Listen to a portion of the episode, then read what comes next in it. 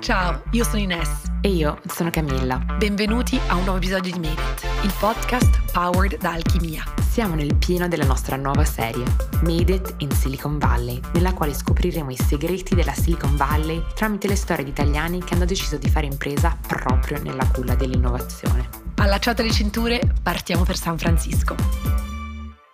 Oggi abbiamo intervistato Andrea Carcano, il cofondatore di Nozomi Networks, un'azienda italiana di sicurezza informatica che non solo ha conquistato la Silicon Valley, ma ha anche ridefinito il panorama internazionale della cybersecurity. Nozomi Networks è un'azienda specializzata nella cybersecurity per sistemi critici, fondata a Varese con un investimento iniziale di 20.000 euro. L'azienda si è rapidamente affermata nel settore come punto di riferimento. Ad oggi ha raccolto oltre 150 milioni di dollari di finanziamenti da fondi quali PlanVen, Lux Capital e GGV Capital e ha più di 250 dipendenti tra Europa e Stati Uniti. Andrea condivide con noi i suoi esordi, raccontandoci di come la sua curiosità per i computer lo abbia portato a costruirsi da solo il suo primo computer pezzo per pezzo, per poi divertirsi con quello che viene chiamato white hacking, quindi entrare nei computer degli amici per fare banalmente degli scherzi. Ci racconta poi come decide di lasciare un lavoro nel team di cybersecurity da Eni per provare a costruire un suo prodotto che è convinto possa risolvere problemi enormi per società proprio come Eni. In questa intervista ci soffermiamo sui sacrifici fatti nei primi anni da founder, la difficoltà di trovare quel primo cliente, il primo test con Enel, la ricerca del primo investitore e la determinante decisione di trasferirsi nella Silicon Valley. Affronteremo insieme le sfide di crescere Nozomi, esplorando anche il significativo cambiamento culturale vissuto nella Silicon Valley. Ogni capitolo di questo percorso è un'occasione per imparare preziose lezioni. Scopriremo come la sua determinazione, la capacità di superare le obiezioni e la fiducia nel proprio prodotto hanno reso Nozomi Networks un'icona di successo nel panorama della sicurezza informatica. Che siate appassionati di tecnologia o aspiranti imprenditori, questa intervista promette di ispirare e fornire preziose lezioni che potrebbero plasmare il vostro percorso imprenditoriale. Ascoltiamo.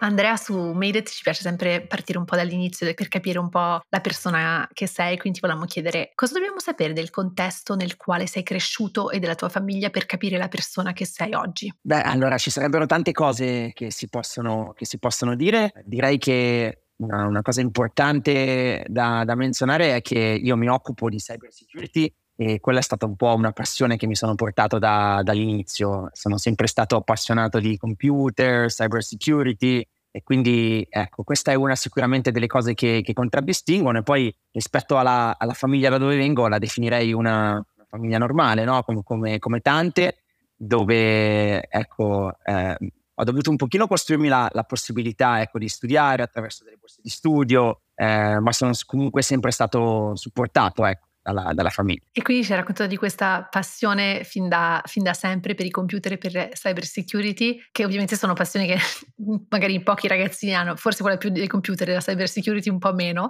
a tal punto che da ragazzino hai anche costruito un computer pezzo per pezzo e hai iniziato a fare quello che si chiama white hacking, quindi entravi nei computer degli amici, facevi scherzi, un, un talento sì. che avrei adorato avere sinceramente. Ma ti sei mai interrogato sul perché e da dove viene questa tua passione? Cioè, come è cominciato tutto? Allora, sì, sì, mi sono, mi sono interrogato, come, come, hai detto tu, c'è stato un momento in cui, eh, insomma, volevo un computer, no? Come probabilmente tanti ragazzini della mia età, però avevo la curiosità, ho sempre avuto la curiosità di capire il perché delle cose. E quindi anche il computer, quando, quando, c'è stata finalmente la possibilità, il mio desiderio è stato non andiamo in negozio e compriamo un computer, ma voglio comprarlo pezzo per pezzo e montarlo, no? E eh, cosa che, richiesta che i miei genitori non hanno capito, ma sono stato molto testardo. E alla fine il patto è, se fai qualche, chiamiamolo casino, se si rompe qualcosa, peggio per te, resti senza computer. E quindi nel totale ho fatto una lista dei pezzi del, del computer e poi ricordo che spesso mi fermavo in edicola a leggere dei, dei pezzi da, da, diverse riviste perché in realtà all'epoca non avevo nemmeno internet, no? quindi era molto più difficile acquisire, acquisire knowledge e, e quindi, quindi, insomma la cosa principale era, era, attraverso riviste, attraverso libri e quindi credo di aver impiegato quattro mesi alla fine a finire quel computer perché ogni pezzo stavo lì a pensare ma sarà nel posto giusto oppure no e quindi questo è, è come dire, è un, po', un, po', parte della storia. E poi, come dicevi tu, c'è il tema del, del white hacking, che ecco, eh, lì, lì, in realtà la motivazione è stata banalmente fare uno scherzo a un amico, no?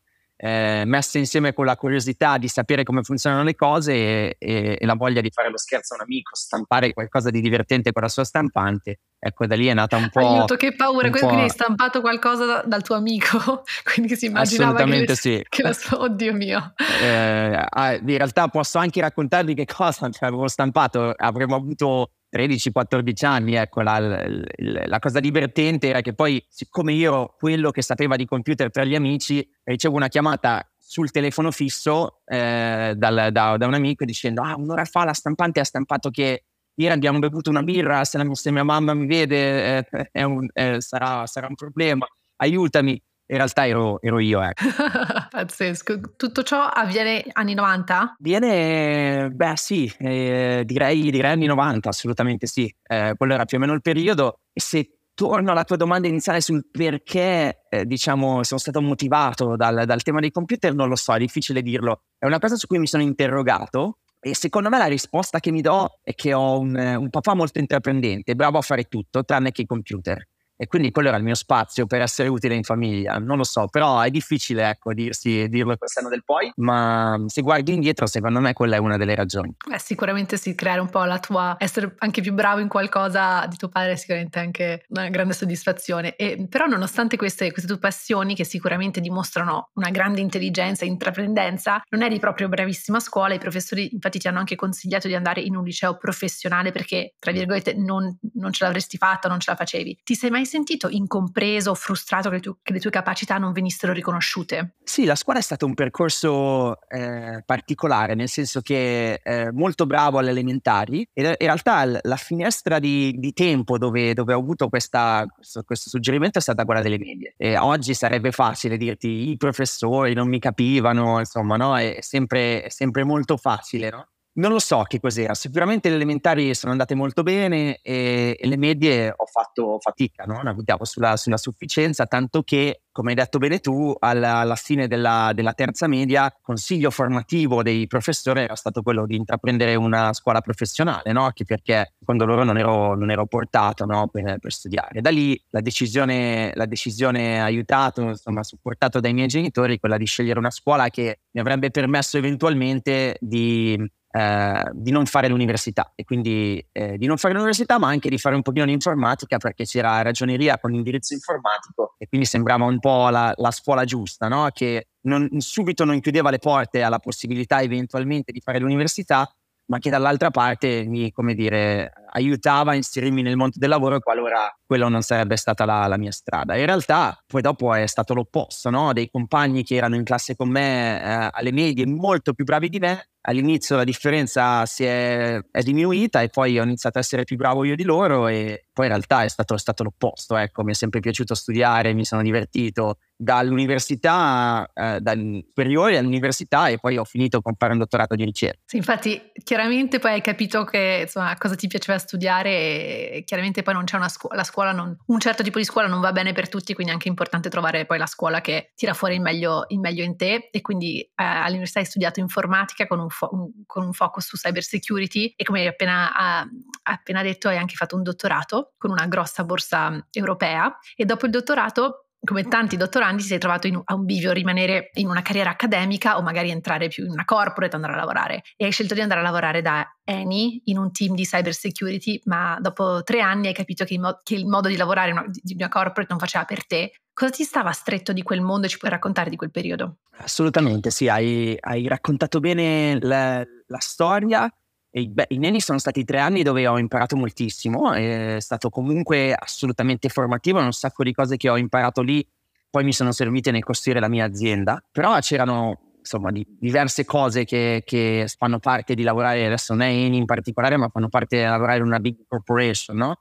Quando sei in una grande azienda trovi persone particolarmente motivate che, che hanno voglia di fare e magari trovi persone meno motivate eh, che in una grossa corporation riescono, come dire, a nascondersi un pochino no? da, da, quel, da, da, quel, punto di vista lì e quindi quello ecco non, non, mi è mai piaciuto poi per me non c'era un tema di orario no? un po' anche ecco facile dirsi perché non avevo, non avevo famiglia eccetera però c'è una voglia no? di fare eccetera delle cose mentre magari ecco c'era una, una parte dell'azienda che aspettava le 4 e 17 che era il momento in cui bisognava uscire e, ecco, ed era pronta lì a timbrare il cartellino per uscire, no? E, ovviamente non tutta, ho conosciuto persone che sono state di ispirazione e che mi hanno insegnato molto e che anzi mi hanno supportato anche quando, eh, come dire, sono andato da loro a dire ho un'idea, eh, facciamola. Quando mi hanno detto non si può fare, ho detto allora io vado. Lì sarebbe stato, come dire, facile di arrabbiarsi, perché comunque eh, Eni in quel periodo era una, un'azienda, penso ancora tuttora, no? che, che, investe sui giovani, mi ha dato diverse possibilità e quindi chiaramente investe e vuole vedere il ritorno dell'investimento. No? In realtà io sono, dopo che ha investito su di me, sono insomma diversi corsi di formazione, eccetera, ho detto no, io voglio fare qualcosa di diverso.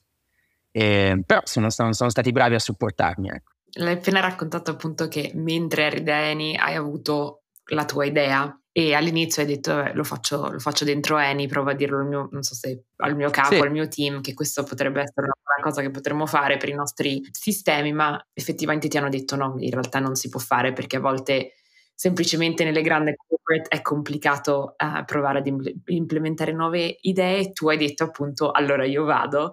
Um, ci riporti nella tua mente di quel momento, cioè come hai preso la decisione di allora io vado? Conoscevi altre persone che avevano fatto una cosa simile, avevi amici imprenditori, conoscevi, sapevi cosa voleva dire la- lanciare una startup, perché come ci ha raccontato i tuoi genitori non erano imprenditori, non era un mondo che magari in Italia era ancora così sviluppato, quindi c- come hai preso quella decisione? Cosa pensavi di fare? Eh, è difficile rispondere eh, a quella domanda. Eh, in realtà, prima di tutto, non avevo nessuno, non conoscevo nessuno che era un imprenditore non conoscevo nessuno che aveva, che aveva aperto una startup, eh, se non aver letto le storie dei grandi, no? della Silicon Valley, eccetera, che ovviamente eh, avevano ispirato, mi avevano ispirato, eccetera, ma eh, no, non conoscevo, non conoscevo nessuno da quel, da quel, punto di vista lì e come hai detto bene tu, eh, facile in quel contesto dove, dove appunto siamo, siamo cresciuti nel,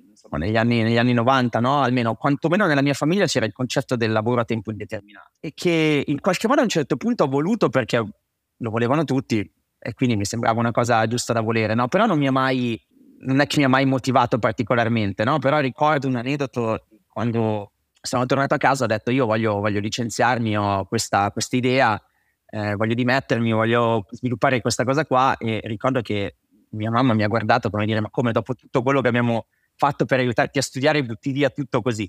Eh, lasci andare un posto così importante eh, in questo modo.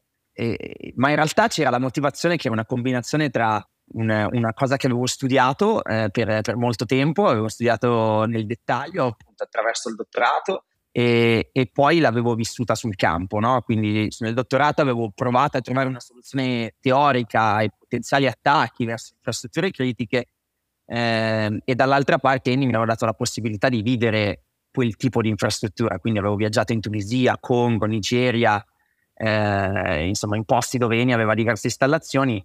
E lì quando ero lì per due settimane in un posto magari anche non troppo bello, perché c'era un problema ho iniziato a pensare ma se avessi il prototipo che ho sviluppato durante il dottorato sarebbe più facile risolvere questi problemi. E quindi è stato mettere insieme di fatto credo che poi il leitmotiv tutta la prima parte, ma, ma, direi anche della seconda parte della mia carriera, è sempre stato seguire la mia passione, no?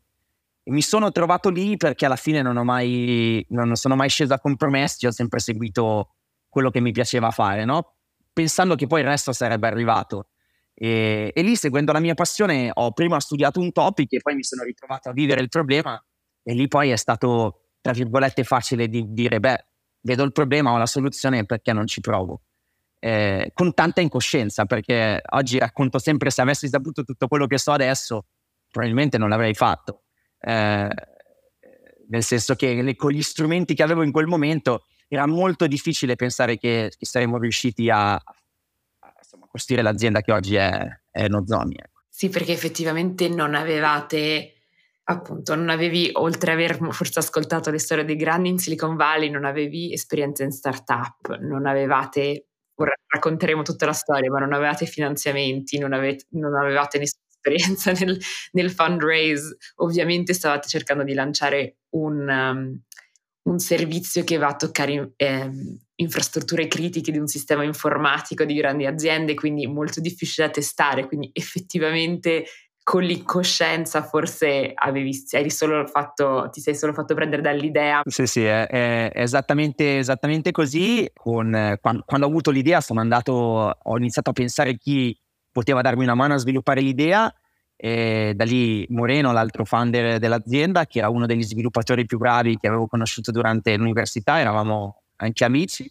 Quindi da lì siamo partiti, ma come hai detto bene, con un sacco di incoscienza perché non avevamo investimenti, investitori, non conoscevamo nessuno nel mondo del, degli investimenti, non conoscevamo nessuno che aveva fatto una startup ed era riuscito a raccogliere soldi in maniera successful. C'era la convinzione di poter risolvere un problema che vedevamo esserci, ma non vedevamo una soluzione. Quindi quella è stata sempre la grande, la grande motivazione. E infatti poi l'azienda è partita con, eh, lavorando, avevo messo via qualcosa e quindi io ho messo 10.000 euro e l'altro founder ha messo 10.000 euro. Totale di capitale sociale dell'azienda 20.000. Questo è quello con cui siamo, siamo partiti. E devo dire per fortuna che queste storie iniziano così perché non c'è altro modo di andare a cambiare le cose che farlo con incoscienza senza sapere di quello che ti aspetta, se no tutti mollerebbero prima ancora di partire. E mm, par- appunto, parlando un po' di questi inizi, come hai detto tu e Moreno avete iniziato a lavorare insieme all'idea, ma tu avevi mollato direttamente il lavoro, quindi a tempo pieno, lui lavorava ancora nei primi, nei primi mesi in cui costruiate il prototipo, quindi la sera e il weekend, e ci avete messo più o meno otto mesi a lanciare o preparare il primo prototipo di questa appunto idea che avevi per questo servizio. Ci sono dei consigli su come costruire un prototipo che ti sarebbe piaciuto avere prima di iniziare a farlo e che ti senti di, di condividere anche basato semplicemente sulla tua storia e la tua esperienza? Beh, eh, allora lì in realtà forse il consiglio principale che che oggi darei a chiunque comincia con, con, una, con, un'avventura di questo tipo è di non scendere a compromessi, nel senso che noi abbiamo, fin dal giorno uno, abbiamo pensato questo sarà prodotto che venderemo a, a, a centinaia di clienti in tutto il mondo. Eh, non, non, abbiamo eh, provato a dire facciamo un pezzettino piccolo e poi vediamo. Ne eravamo convinti e siamo, abbiamo subito puntato sulla, sulla cosa, come dire, come se quello sarebbe stato il prodotto che avrebbero comprato centinaia di clienti e che oggi è il prodotto che comprano centinaia di clienti. E perché il consiglio che do? È perché è molto facile nell'informatica scendere a compromessi e per provare, eh, insomma, per far vedere che qualcosa funziona, sviluppare in modo cheap eh, e poi in realtà dopo questo lo paghi dopo. Lo paghi dopo perché fai fatica a scalare, fai fatica poi a, a rendere il prodotto robusto. E invece, invece, insieme a Moreno fin dall'inizio siamo stati convinti, non c'erano, non c'erano mezzi termini. Lo facciamo e questo sarà il prodotto che tutti compreranno e l'abbiamo fatto fin dall'inizio facendo degli investimenti. No? Quindi secondo me si poteva fare in meno tempo la primissima versione del prodotto. Eh, ovviamente c'era una base di ricerca fatta in università durante il mio dottorato, ma poi il prodotto l'abbiamo riscritto poi da zero, c'era un prototipo, ma poi noi abbiamo fatto il primo prodotto lavorando, lavorando da zero. Quindi il consiglio che mi sento di dare a tutti è crederci, perché quando inizi a prendere compromessi significa che non ci stai credendo, no? E allora inizi a, a fare un trade-off, no? Eh, ma se non funziona, allora poi... Ma nel momento in cui fai un trade-off stai togliendo energia alla, alla, all'opzione A, la strada A. E invece secondo me bisogna, in quei frangenti lì, è più importante che in altri fare un all-in, eh, quindi puntare tutto sul fatto che funzionerà e funzionerà benissimo. E c'è sempre un po' quel dibattito tra il metodo lean startup, quindi fai un MVP veloce, sporco, testalo presto, cambialo tutto il tempo e lavora appunto per fare il prodotto migliore possibile per poter essere pronto. È un prodotto che hai scritto tu di codice dal giorno zero senza usare, senza usare vendors e persone fuori dall'azienda o fuori da te, il tuo co-founder all'inizio. Quindi come, immagino che nell'informatica però questo non, fu, non sia esattamente sia un pochino più complicato come dilemma perché ovviamente è difficile fare una cosa di protezione di infrastrutture critiche nella cyber security male e veloce, non è come fare Airbnb con due, due materassi su un sito per esempio. Quindi come, come pensi a questo dilemma, anche magari nei founder che conosci adesso? No, in realtà hai detto benissimo e, e, in realtà noi abbiamo fatto proprio così e, e adesso dico una cosa che sembrerà strana ma la, la, la, spiego, le due cose vanno assolutamente di pari passo. Noi The Lean Startup è uno dei book che ci ha ispirato e ancora oggi l'intera azienda sviluppa in modo agile. Il fatto che fail fast non vuol dire sviluppare cheap, vuol dire, arriva- vuol dire affrontare i problemi difficili subito, vuol dire capire se c'è una possibilità di affrontarli, vuol dire magari nel ciclo di sviluppo eh, ecco, fare delle cose che inizialmente sono, sono veloci, ma, ma, con delle scelte che, che, in realtà poi ti lasciano la possibilità di come dire, gestire quello, quello, che hai fatto. Quindi noi abbiamo portato avanti assolutamente di pari passo le, le due cose, ovviamente per il tipo di prodotto che volevamo fare, fail fast, eh, come dire, no? ha, ha, richiesto un pochino di tempo perché i requisiti minimi che un'azienda grossa per proteggere una delle proprie infrastrutture critiche, perché noi quello che facciamo da attacchi hacker eh, vuole prima di provare un prodotto così, ecco, richiede un, un certo tipo di feature di lavoro, ma nello sviluppo di tutti i giorni, nello sviluppo delle feature di tutti i giorni, fail fast eh, e, e gli startup è, è, sempre stato il mantra, no? Quindi abbiamo affrontato le cose difficili subito, abbiamo implementato velocemente con dei cicli corti e quindi implementando dei test automatici. Un esempio poi che questo andrà, eh, sarà come dire, eh, più utile per chi sviluppa, una, una cosa che è un ABC per chi sviluppa la parte di test automatici e chi sviluppa sa bene che quando sviluppi hai sempre la tentazione di dire il test lo faccio dopo, no? Perché? Perché hai fatto la cosa che funziona e svilupp- spendere lo stesso, lo stesso, tempo per sviluppare tutti dei test a contorno che automaticamente testano quello che hai sviluppato, all'inizio sembra una perdita di tempo. Faccio la feature 2, no? faccio la, la, cosa successiva. In realtà, per esempio, quello è un compromesso che non abbiamo mai accettato. No? Oggi il codice dei nostri test automatici, che ci piace chiamare Jarvis in gergo, eh, riferimento ad Iron Man per chi, per chi gli piacciono i film della Marvel eh, era il, il, robot che, nella, diciamo, che parla sempre con Iron Man, l'intelligenza artificiale ma in realtà ecco questo per dire ehm, abbiamo la, la, parte di test automatici è grande quanto il nostro prodotto che, che, da una parte se uno dice beh ma hai, quindi hai perso la metà del tempo a creare dei test che testano quello che tu veramente vendi? Beh non so se è la metà del tempo ma sicuramente eh, è un investimento importante ma chi paga e questo è il mio punto.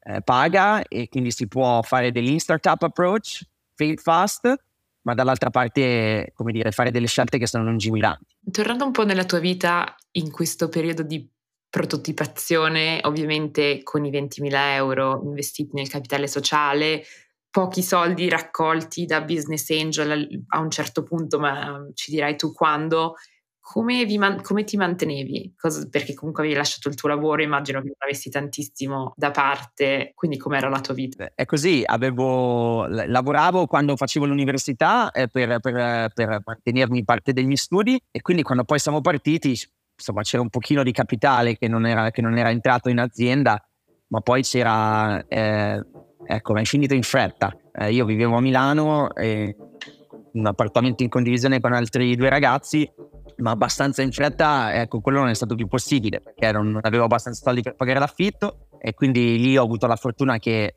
l'ufficio era già a casa dei miei genitori, quindi fin dall'inizio questo era l'ufficio per mesi abbiamo lavorato a casa dei miei genitori, tanto che ecco, eh, banalmente Moreno aveva le chiavi, il codice dell'allarme, perché lui poi era, era mattiniero, iniziava presto, quindi entrava, entrava liberamente e poi andava di sopra in mansarda dove avevamo in una stanza dove sviluppavamo. Ecco. E a volte, a volte mi arrivava che io stavo ancora dormendo. L'abbiamo detto poco, no? ma appunto quello che noi facciamo è proteggere infrastrutture critiche, no? quindi proteggiamo eh, aeroporti, centrali elettriche, tutto quello che sia attaccato da un hacker può creare un problema nella vita di tutti i giorni. Sistema idrico dell'acqua, no? immaginiamo cosa succede se eh, un, un hacker cambia il processo di costruzione di un farmaco, invece di mettere un grammo di un certo prodotto ne vengono messi due, no? di un principio attivo, cambia completamente, no? quindi il danno può essere enorme. Noi questo è quello che facciamo, abbiamo brevettato un prodotto che protegge questo tipo di infrastrutture e, lo dico semplicemente perché, perché, poi i nostri clienti non sono clienti che, ecco, non, non era l'utilizzatore di tutti i giorni, era difficile trovare qualcuno che volesse installare il prodotto, ergo hai detto bene, ci abbiamo messo un po' a sviluppare il prodotto e ci abbiamo messo un po' a trovare qualcuno che lo volesse testare. Quindi per tornare alla tua domanda, i soldi sono finiti a un certo punto ehm, e quindi io sono tornato a vivere a casa dei, dei, dei miei che, hanno supportato su questa cosa qua. E non è stato facile perché dopo essere insomma, vissuto in Olanda, ho vissuto in Germania, poi vivo a Milano, tornare a casa, a, a casa dei genitori è sempre eh, bello, ma dall'altra parte è difficile, no? Dopo, dopo, dopo tanto che sei fuori casa. E, ehm, e, e, quindi loro mi hanno supportato, ma ecco, siamo arrivati al punto eh, che se degli amici uscivano a cena, io gli chiedevo facciamo che mi dite dove andate e io vi raggiungo per il caffè, insomma, perché così stavo sempre con gli amici, ma almeno evitavo di dover pagare la cena. E, e nello stesso momento Moreno, eh, entrambi ci eravamo messi a fare della consulenza che era un po' borderline rispetto a qual era la mission dell'azienda perché avevamo bisogno di, di tirare su dei soldi. No? E, ecco, difficile trovare dei, degli investitori. Ci piace sempre fare questa domanda proprio perché tanti ragazzi si pongono questa domanda, ovviamente è un, è un, grande limite, soprattutto se non ci sono dietro magari dato genitori che proprio ti finanziano il progetto, ti finanziano questa, questa nuova vita, quindi ci, si devono fare tanti sacrifici, quindi grazie per averci raccontato un po' i tuoi sacrifici per lanciare Nozomi. Adesso cyber security penso sia il settore, dopo magari l'intelligenza, l'intelligenza artificiale, ma più hot del momento, tutti sappiamo che, i danni che possono fare gli hacker, abbiamo visto aziende farsi ricattare, quindi ovviamente adesso è la cyber, cyber security è, è, un, è, un, tema molto attuale, però all'inizio quando voi siete partiti avete fatto fatica a, a trovare dei fondi disposti ad investire e avete ricevuto anche tante obiezioni molto scoraggianti. Ci puoi raccontare quali sono state e come le avete affrontate? Sì, assolutamente. Eh, Beh, all'inizio quando ci siamo messi a, a cercare del, del, capitale abbiamo incontrato eh, tante persone, non cercavamo, Jimmy viene a dire, non cercavamo molti soldi per quello che è il contesto delle, delle start-up oggi, però ecco abbiamo, avuto, abbiamo ricevuto tanti no, eh, tanti no e abbiamo ricevuto anche dei no. Magari da persone che sono in gamba e tuttora nel business delle start-up hanno fatto investimenti eh, successful, ma il loro feedback quando ci hanno incontrato è stato ti hai mai visto un'azienda tecnologica che, insomma, che fa B2B come lo facciamo noi partire dall'Italia no? sul tema cyber. Se foste in un altro settore sarei disposto ad ascoltarvi, ma, ma così eh, no. E quindi ovviamente quando incontri persone che hanno un certo track record, che hanno dimostrato comunque di saper fare degli investimenti buoni anche all'epoca, dieci anni fa, comunque il movimento delle startup era completamente diverso da oggi. Oggi ci sono molte più possibilità, però quando ricevi feedback di quel tipo lì, ovviamente torni a casa e quando sei nel letto che dormi, dici, mm, forse, avevano, forse avevano ragione, no? Però, però la nostra forza è stata quella di dire no, e, e, di andare su quello dopo, no? Però ne abbiamo fatte decine di incontri di questo tipo fino a che abbiamo trovato finalmente prima un business angels e poi un investitore che ha creduto, ha creduto, in noi. Sì, questa fase è proprio molto scoraggiante quando senti persone comunque che magari ammiri o di fondi grossi che ti, ti dicono no a tutte le cose che non possono funzionare. Quindi la perseveranza è sempre un, un, un tratto caratteriale che ci piace, diciamo, um, sempre enfatizzare sul podcast, che tutte le persone che hanno successo lo devono, hanno affrontato no, tutti. E aggiungerei a quello che hai detto perseveranza e anche e anche il mio consiglio in questo caso qui è di su, di focalizzarsi su quello che si conosce, nel senso che eh, identificato il problema, identificata la soluzione, eh, tornare sempre lì, no? Se, se, si vede il problema e c'è la soluzione, secondo me quello deve essere la base, no? Che poi ti porta ad andare avanti, perché poi come ogni cosa nella vita c'è chi poi vede la soluzione e chi non la vede, ma è giusto che sia così, perché se fosse una soluzione ovvia la vedrebbero tutti, allora l'idea non sarebbe innovativa by design nel tempo, anche quando poi abbiamo iniziato ad avere track record e abbiamo fatto diversi round di investimento, abbiamo raccolto oltre 150 milioni eh, da quando è stata fondata Nozomi, ogni volta sono più di sì.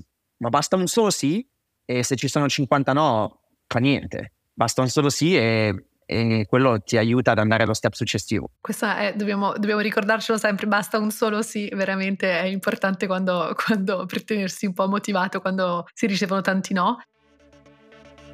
Facciamo una piccola pausa per ringraziare il nostro sponsor, Barberinos. Barberinos è molto più di un semplice barbiere. Ha infatti trasformato una semplice necessità come tagliarsi i capelli o radersi in un'esperienza goduriosissima. Oggi è un vero e proprio love brand, con 20 barbershop sparsi in tutta Italia e una community di oltre 100.000 appassionati. Se vi sentite in alto mare riguardo a cosa mettere sotto l'albero dei vostri fidanzati, amici, fratelli, papà e di tutti gli uomini che amano prendersi cura cura di loro stessi e del proprio look, Barberino è sempre un'ottima idea. Fidatevi, hanno un'offerta vastissima e sono sicura che troverete il regalo perfetto. Ovviamente hanno bellissimi set per la barba e per la rasatura, ma hanno anche delle gift card che sono disponibili sia digitali che in versione cofanetto per i più indecisi. Barberinos ci accompagnerà nelle prossime settimane e ha deciso di regalare a tutti voi un fantastico omaggio. Con il codice MADEIT avrete il 20% di sconto sul sito www.barberinosworld.com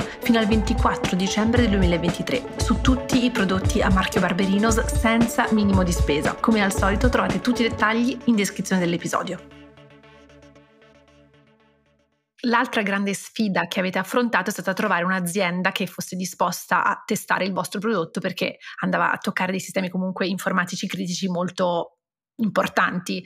Come avete fatto a convincere la prima azienda? Come avete gestito anche la pressione legata a questo primo test che ovviamente non stiamo parlando, come dice Camilla, di Airbnb con due materassi in casa, ma di una cosa super, insomma, cioè che se fai sbagliato anche, ha, ha delle ripercussioni enormi da una parte con la stessa incoscienza non c'era tanta pressione sulla, sulla, cosa, c'era la difficoltà nel trovare l'azienda, ma l'incoscienza è che saremmo andati lì e avremmo fatto vedere che il prodotto funzionava benissimo. Eh, anche lì no, sono stati molti, anche se eh, i tecnici c'era sempre quella cosa che vedevamo che quando parlavamo con le persone tecniche in qualche modo vedevano l'approccio come, come un approccio interessante, no? E quindi quello ci dava energia. Però poi quando arrivavi alla domanda quanto fatturate, dov'è il vostro ufficio, quanti dipendenti avete, um, erano zero. tutte domande che non funzionavano bene. L'ufficio a casa dei miei genitori, siamo esatto. due, fatturiamo zero. Erano tutte domande che non funzionavano bene, soprattutto quando, quando appunto parliamo con aziende quotate in borsa. Quello, quello era il nostro prototipo di cliente. Avete mentito? Avete fatto un po' di fake it till you make it? O come avete fatto quindi? Ma fino a un certo punto in realtà, perché poi ecco, il massimo che si poteva dire, bah, abbiamo alcuni test, eh, alcuni stanno provando, ma non si poteva tanto mentire perché la domanda successiva era se avete un cliente posso parlarci, posso fare una call dove mi dicono come sta andando il prodotto, quindi in realtà non si poteva tanto, tanto spostarci. Provavamo a glistare sulla domanda di dove era l'ufficio oppure semplicemente dicevamo il luogo senza dire che esatto, effettivamente che si trattava della, della, casa dei, dei, miei genitori, ecco, però alla fine è importante vendere la parte, la parte bella, però poi è anche importante come stanno, quindi era un balance delle due. E siamo andati avanti con diversi no fino a che abbiamo incontrato a quel punto, ecco giusto per dare un po' di contesto, noi a quel punto abbiamo trovato un business angel eh, che ci aveva aiutato, eh, Paolo Bosani che già aveva, aveva investito cifra non molto alta ma alta per, per allora, di poco più di, di 100.000 euro eravamo in quella, in quella fase lì, però sempre, sempre, in due, forse con quell'investimento avevamo assunto la prima persona, quindi eravamo in tre, e abbiamo fatto la presentazione a tante grosse aziende italiane, fino a che abbiamo incontrato Enel, quindi per arrivare alla, alla, tua, alla tua domanda, abbiamo incontrato Enel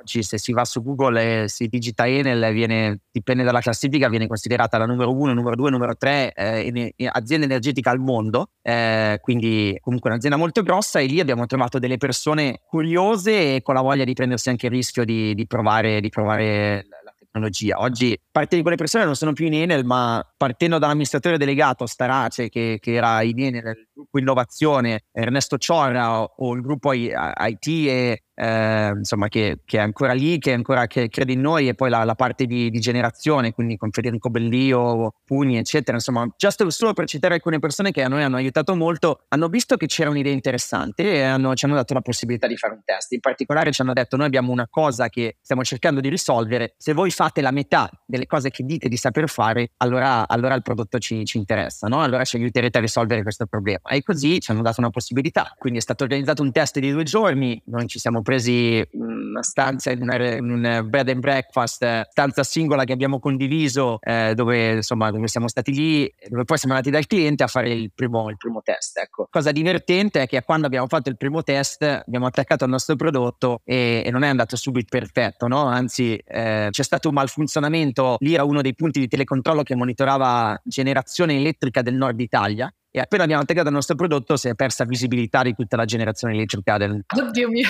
abbiamo staccato è tornata quindi la generazione c'era, però la, il monitoraggio non c'era più, eh, la visibilità è tornata e noi siamo stati convinti che non era colpa nostra, avevamo detto impossibile per come è fatta la tecnologia non può essere colpa nostra, quindi abbiamo riattaccato ed è tornato giù tutto. E, mm, c'è stato messo un po' poi per sistemare tutto, sono suonati diversi allarmi, eccetera, eccetera. E lì sarebbe stato facilissimo darci un calcio nel sedere e dire tornatevene a casa. Quello è stato uno dei momenti chiave, no? In realtà lì ci siamo calmati, abbiamo fatto alcuni ragionamenti e, e, e col cliente, insomma, il cliente è stato ha detto sì, secondo me il problema è quello lì, se voi pensate di, di tornare a casa e risolverlo, domani mattina rifacciamo un altro test. Quindi noi siamo tornati nella nostra stanzetta, abbiamo sviluppato tutta la notte, direi che abbiamo compilato la versione del codice, l'ultima versione verso le 6 del mattino, doccia, colazione, alle 9 eravamo di nuovo in Enel, abbiamo installato il prodotto, è andato tutto bene, tempo due ore Enel aveva la visibilità di un problema che grosse aziende ancora non, erano, non erano riusciti a risolvere. Noi gli avevamo dato non avevamo risolto il problema, ma l'avevamo individuato, che era il primo passo per, per risolvere quel problema lì. E quindi, quindi siamo andati via da quel, quel, test lì con loro che hanno detto il prodotto lo lasciate qua e adesso lo discutiamo sul primo contratto. Per noi lì è un po', un po cambiato tutto, no? È stato uno dei, degli sliding doors insomma, della, della nostra avventura perché eravamo sì un'azienda senza un ufficio di tre persone, senza un soldo, ma con una referenza importante, perché una delle cose che sarò sempre riconoscente a Enel che la filosofia che Enel ha sempre avuto non solo con noi ma con altre startup Enel aveva questa filosofia di innovare attraverso le startup e quindi è sempre stata disponibile a essere una referenza pubblica e privata. Quindi il cliente numero due, la storia era sempre uguale sulle domande quanto fate di revenue, quanti siete, eccetera, eccetera, ma la domanda avete un cliente, sì, ce l'abbiamo Enel e se volete lo potete chiamare. E questo ha permesso che è arrivato il cliente 2, il cliente 3 e così via. In realtà ti serve quel primo cliente trophy client, no? il, il, tuo, il, tuo, cliente con un big name che possa proprio convincere gli altri. E poi questa cosa che hai detto è incredibile di, di Enel, comunque sì, li potevano cacciare in quel momento e dire basta ragazzi non funziona e vi hanno dato questa seconda opportunità, ma soprattutto vedere quanto è importante che le corporate per, per l'ecosistema, per l'innovazione, quanto è importante che le corporate investano e diano una chance a, ai giovani di, di, di, di provare che, che, che possono innovare, che possono risolvere un problema. E questo Enel sicuramente è un'azienda molto lungimirante, molto diversa, ma not poche aziende italiane fanno questo e molte più aziende magari americane danno una chance agli start-upper su, su, su, su, utilizzare dei loro prodotti e dei loro servizi e questo serve sempre di più, quindi spero sia di ispirazione a tutte le persone che ci ascoltano in corporate. E quindi come hai detto tu ha cambiato tutto da lì, avete cominciato a crescere. Abbiamo cominciato a crescere e poi è stato, è stato chiave trovare il primo investitore vero, che non fosse un business angel. E lì, anche lì abbiamo ricevuto tantissimi no e lì in realtà abbiamo ricevuto un paio di sì, avevamo qualche possibilità quindi di, di, di, prendere il primo investimento. All'epoca cercavamo un milione di dollari e abbiamo trovato Plumbed, che uh, tuttora è uno dei maggiori investitori dentro, dentro Monzomi, che ha eh, primo creduto in noi, perché non era facile, non era facile per Plumbed credere in Monzomi. E la seconda cosa, quello che ci è sempre piaciuto di Plumbed è che loro si sono presentati dicendo noi abbiamo delle connessioni con la Silicon Valley e noi fin dalla primissima presentazione che ogni tanto quest'anno festeggiamo dieci anni quando è stata fondata Nozomi racconteremo all'azienda che oggi è di oltre 300 persone faremo vedere il primissimo deck che abbiamo fatto che oggi quando lo vedo dico mamma mia. Però ecco, lo faremo vedere, in realtà lì c'era già una slide, tra l'altro in italiano, che diceva noi tra cinque anni andremo nella Silicon Valley. No? Non sapevamo niente, se non aver letto la storia di Apple e, e di, di, qualche altra azienda, ecco. Però come dire, il sogno era, era, già quello lì e Plumben portava sul tavolo e quindi questo poi mi porta grandissimo consiglio che, come dire, imparo ogni round che facciamo l'investimento dell'azienda. Se hai una buona idea i soldi si trovano, ma è importante trovare soldi di qualità. E, ehm, e quindi lì Plumben, oltre a darci un milione di, di dollari, portava delle connessioni con la Silicon Valley che hanno fatto la differenza, perché poi è stato, è stato il pezzo che ci ha permesso di, di essere qua oggi. No? Io oggi sono collegato da San Francisco dove, dove, l'azienda ha sede, abbiamo comunque diverse sedi nel mondo, tra cui ancora una in, in Italia, e, però ecco, l'headquarter è San Francisco e il primo investitore è stato chiave nell'arrivare qua in Silicon Valley. Il modo in cui ha funzionato, se non sbaglio, è che Plumven appunto ha, ha creduto in voi e poi è stato Plumven che ha fatto conoscere altri fondi importantissimi della Silicon Valley che poi hanno seguito nel round, li nomino perché sono veramente dei super fondi, eh, Lux e GGV Capital, che vi hanno invitati ad andare a San Francisco a convincerli che appunto questa idea era valida su quale investire e che appunto era valido investire su due italiani che fino ad allora erano tra Varese e Milano e che si sarebbero trasferiti in Silicon Valley per offrire il loro prodotto, diciamo, comunque in, un, in, una, in, uno spazio dove c'è tanta competizione. Come sono andati quei meeting?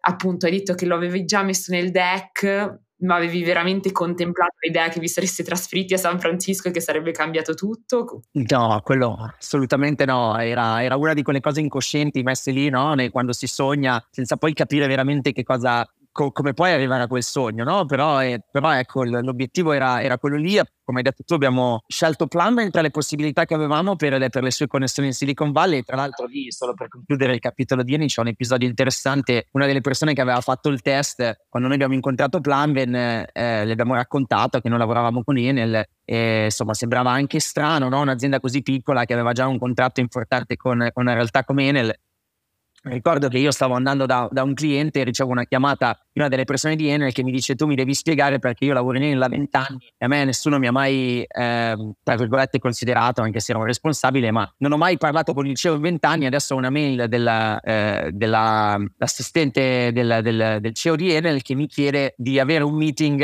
e di, e di, di preparare una relazione in particolare su uno Zomi. E quindi quello è stato insomma divertente perché lui non se l'aspettava. Lui ha detto adesso Andrea sto per perdere il lavoro, mi ha detto. No? Io lì non sapevo cosa rispondere, ma poi ho connesso i puntini. Ovviamente Plumben è un fondo ben connesso. Nel momento in cui le abbiamo detto così ha fatto una, una verifica. La verifica l'ha fatta chiamando l'amministratore delegato di Enel, il CEO, e chiedendogli è vero che lavorate con Nozomi? E lui ha detto chi? E quindi ovviamente ha fatto scendere la catena finché è arrivato a chi veramente lavorava con Nozomi. In realtà poi ha dato visibilità sia alle persone di Enel che ha, che ha prodotto una referenza positiva che ha fatto sì che Plumben investisse. Per tornare alla tua domanda invece sui su meeting e come sono andati, beh, è partito da una, appunto, una connessione che, che Plumben aveva in, con la Silicon Valley ed è partita con una telefonata di 15 minuti, in cui 5 minuti di pitch dell'azienda e eh, 10 minuti di question and answer. così è recitava la mail del meeting era stato, era stato preparato. Quindi noi abbiamo dovuto raccontare l'idea, i sogni, quello che dove volevamo fare in 5 minuti e, e, poi ci sono stati 10 minuti di domande che in realtà poi sono diventati 20 minuti e da lì una follow up email di GGB Capital che diceva facciamo il secondo, il secondo è diventato il terzo, il quarto, fino a che come hai detto bene ci hanno invitati ad andare in Silicon Valley, quindi noi siamo venuti eh,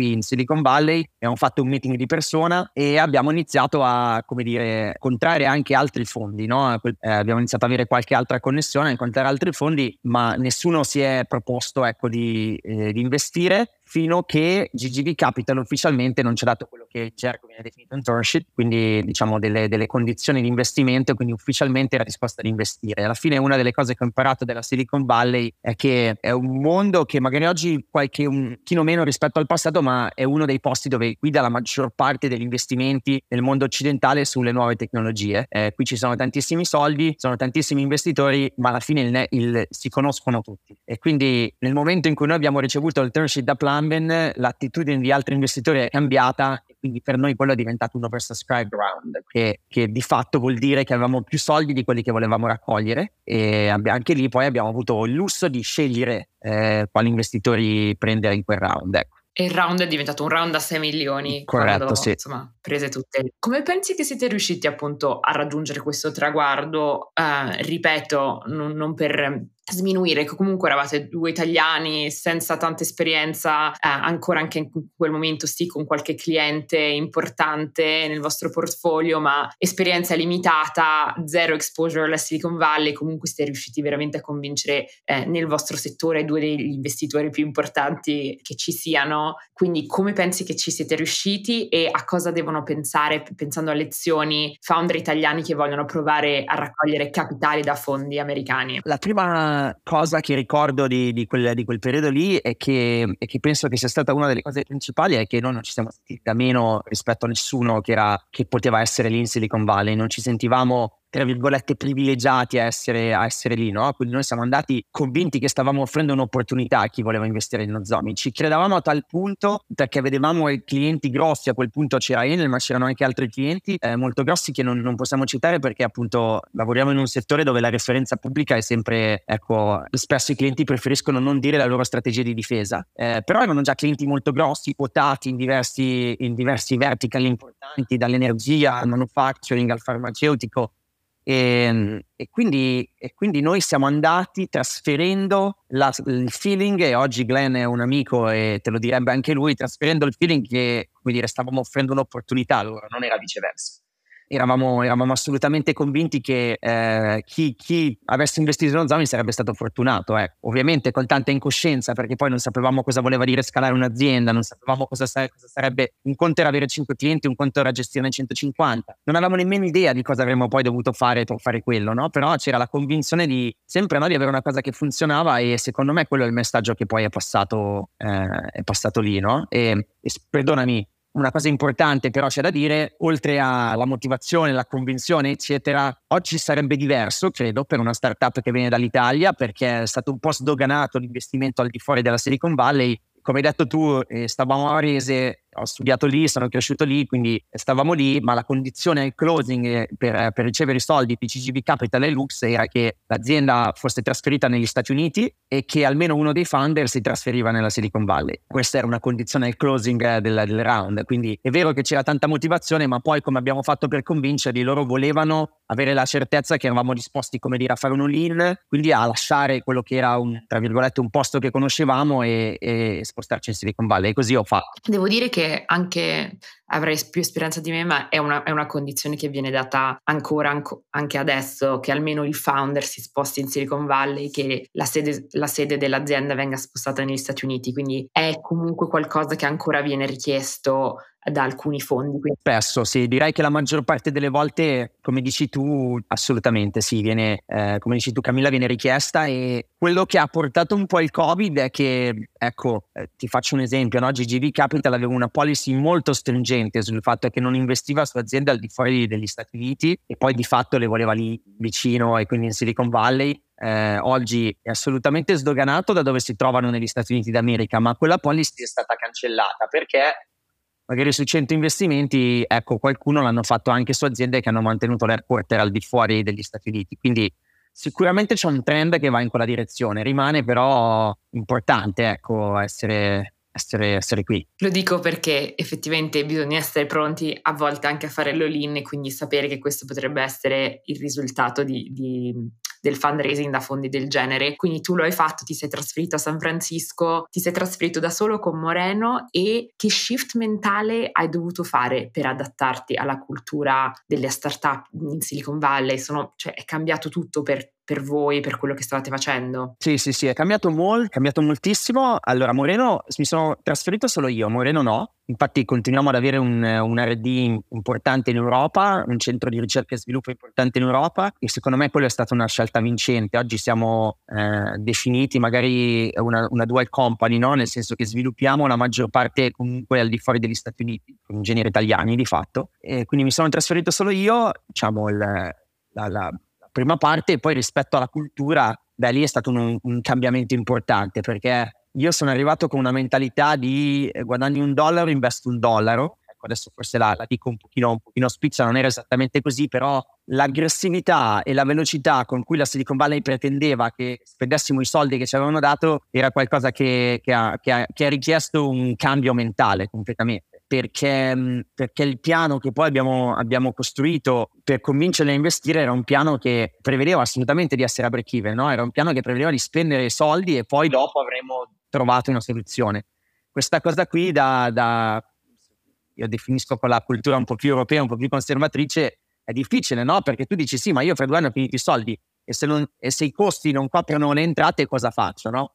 Mentre in realtà quello che fai è fai un altro round e non smetti mai di crescere perché se hai un prodotto che funziona devi occupare il più velocemente possibile delle porzioni di mercato per poi diventare leader, no? Perché alla fine è difficile, soprattutto nel, nel, nel, nel campo tecnologico, tutti si ricordano la numero uno, la numero due, massimo la numero tre, ma, ma poco altro. No? Eh, alla fine eh, è importante, importante ecco, velocemente diventare uno dei leader di quello che fai, altrimenti eh, sei nessuno e nel momento in cui sei nessuno non hai più, non hai più la traction per crescere alla velocità che devi.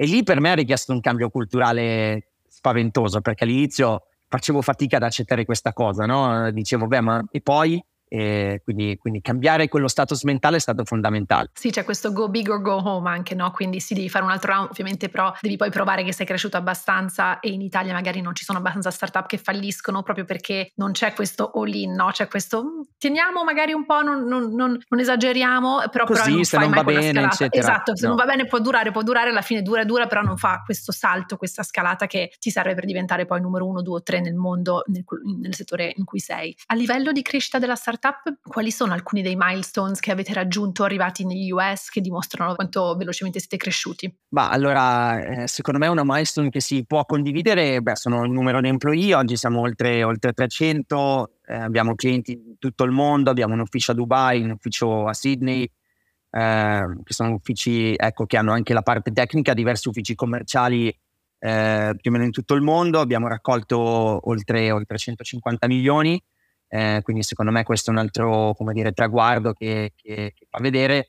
Ufficialmente non facciamo il disclosure di, di quelle che sono le revenue dell'azienda, ecco, ehm, è stata fatta un'ipotesi su quello che potrebbe essere la valutazione della, dell'azienda, eh, ma che in realtà ecco, è una cosa di cui non facciamo disclosure, però ehm, alcune delle, delle, nozioni che ti ho detto, ecco, danno un pochino il contesto eh, di quello che abbiamo fatto. Dopo quel round lì ne abbiamo fatti altri tre, eh, quindi altre tre round di investimento e oggi abbiamo oltre eh, 600 clienti in tutto il mondo. I nostri clienti sono direi per il 95% tutte aziende quotate in borsa. Sì, quindi enormi clienti, non sono 600 piccoli clienti, uno può pensare che queste, queste vostre tipi, tipi di aziende non ti servono milioni di clienti, ma ti servono dei clienti giganteschi che hanno dei budget enormi da, da mettere su. Esatto. E sognate di portare Nozomi in borsa nel, nel futuro prossimo? Beh, quello, quello, è il sogno, arrivare in borsa è il sogno, eh, non abbiamo mai fatto questo per, perché c'era una motivazione a, a valle di, di soldi, no? se ci fosse stata quella avremmo già venduto uno zombie, avremmo, abbiamo avuto la possibilità di,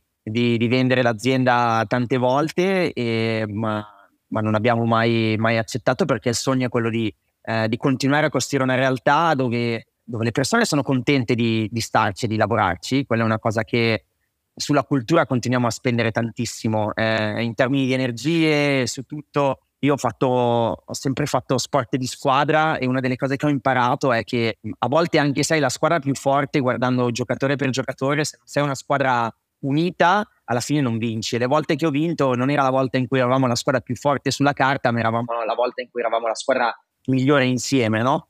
E sono convinto che questa cosa si applica anche a, a un'azienda. Quindi il sogno è quello di vedere Nozomi come un posto dove le persone sono contente di stare e che, continui a crescere. Quindi eh, ovviamente l'obiettivo è un giorno essere quotati in borsa e diventare un'azienda, un'azienda pubblica ecco, molto grande, quello, quello, rimane il sogno. E ripensando un po' al tuo percorso fino ad ora, quali sono secondo te le lezioni più preziose che hai imparato e che magari ti senti di condividere? Beh, allora qualcuno l'abbiamo, l'abbiamo condivisa in questa, in questa, chiacchierata. L'altra cosa che sento di dire è che in realtà è una filosofia di vita che io applico in tutto quello che faccio, è quello di divertirsi sempre in tutte queste cose che ho raccontato, magari anche qualche sacrificio che è stato fatto. Io porto un bel ricordo di tutto e alla fine ci siamo sempre divertiti, anche quando eh, il primo ufficio non avevamo neanche una scrivania e mangiavamo una pizza sul pavimento sono, comunque ci siamo divertiti, no? E, e, alla fine, secondo me, ovviamente possono essere visti come dei sacrifici e fare dei sacrifici importanti, ma se manca la parte di divertimento, anche se poi uno investe dieci anni e, e poi quell'azienda diventa un successo, dal mio punto di vista la cosa più preziosa che abbiamo è il tempo e non vale la pena farlo se poi non ti diverti durante il percorso. E divertendoti durante il percorso tutto diventa più fa, diventa meno, meno difficile, meno stressante, quindi può anche non prendersi troppo sul serio e continuare a guardare il, il lato che ti piace della cosa, continuando a, a spingere un po' il mantra che mi sento di dire anche rispetto a startup dove oggi ho investito, dove oggi provo ad aiutare magari eh, ragazzi più giovani di me. Ecco, questo è un consiglio che mi sento sempre di dare, no? Perché è fondamentale. Sì, poi è un, è un, consiglio importante perché poi è anche una, una, delle cose che ti tiene motivato, no? quando le cose non girano magari come vuoi tu o magari è passato tanto tempo, sicuramente ti stai divertendo, se ami quello che fai, sei pronto a dare quell'extra push che magari gli altri non, non, non daranno. Siamo mm, arrivati alla, alla fine della nostra intervista che concludiamo sempre con la stessa domanda, quindi ti volevamo chiedere in che modo la tua italianità ha contribuito al tuo successo. Secondo me ha contribuito tantissimo perché oggi oggi guardo anche delle aziende che, che, che hanno delle, delle, route qui in Silicon Valley, sono nate e cresciute con, con, la cultura che c'è qui in Silicon Valley e vedo, vedo benefici ma anche, ma anche contro. No? E mi piace pensare che quello che noi abbiamo portato e quello che abbiamo fatto anche nel, nel corso del tempo, innovando, anche con dei prodotti nel corso degli anni che erano eh, come dire, no? eh, percepiti dal mercato come degli azzardi oggi ce l'hanno, no? nel senso che sono diventati degli standard, un po' quella creatività e quella, e quella voglia di, di, non perdere anche un po' la voglia di divertirsi no? in quello che si fa, sono, sono secondo me peculiarità che a volte non trovo nelle startup qui e che secondo me poi sono già degli indicatori di un potenziale fallimento. Ora, non dico che l'unica ricetta sia quello, però dico che sicuramente questa è una delle ricette vincenti e, il, e credo che questo sia dovuto a, tanto al fatto della, della nostra italianità. E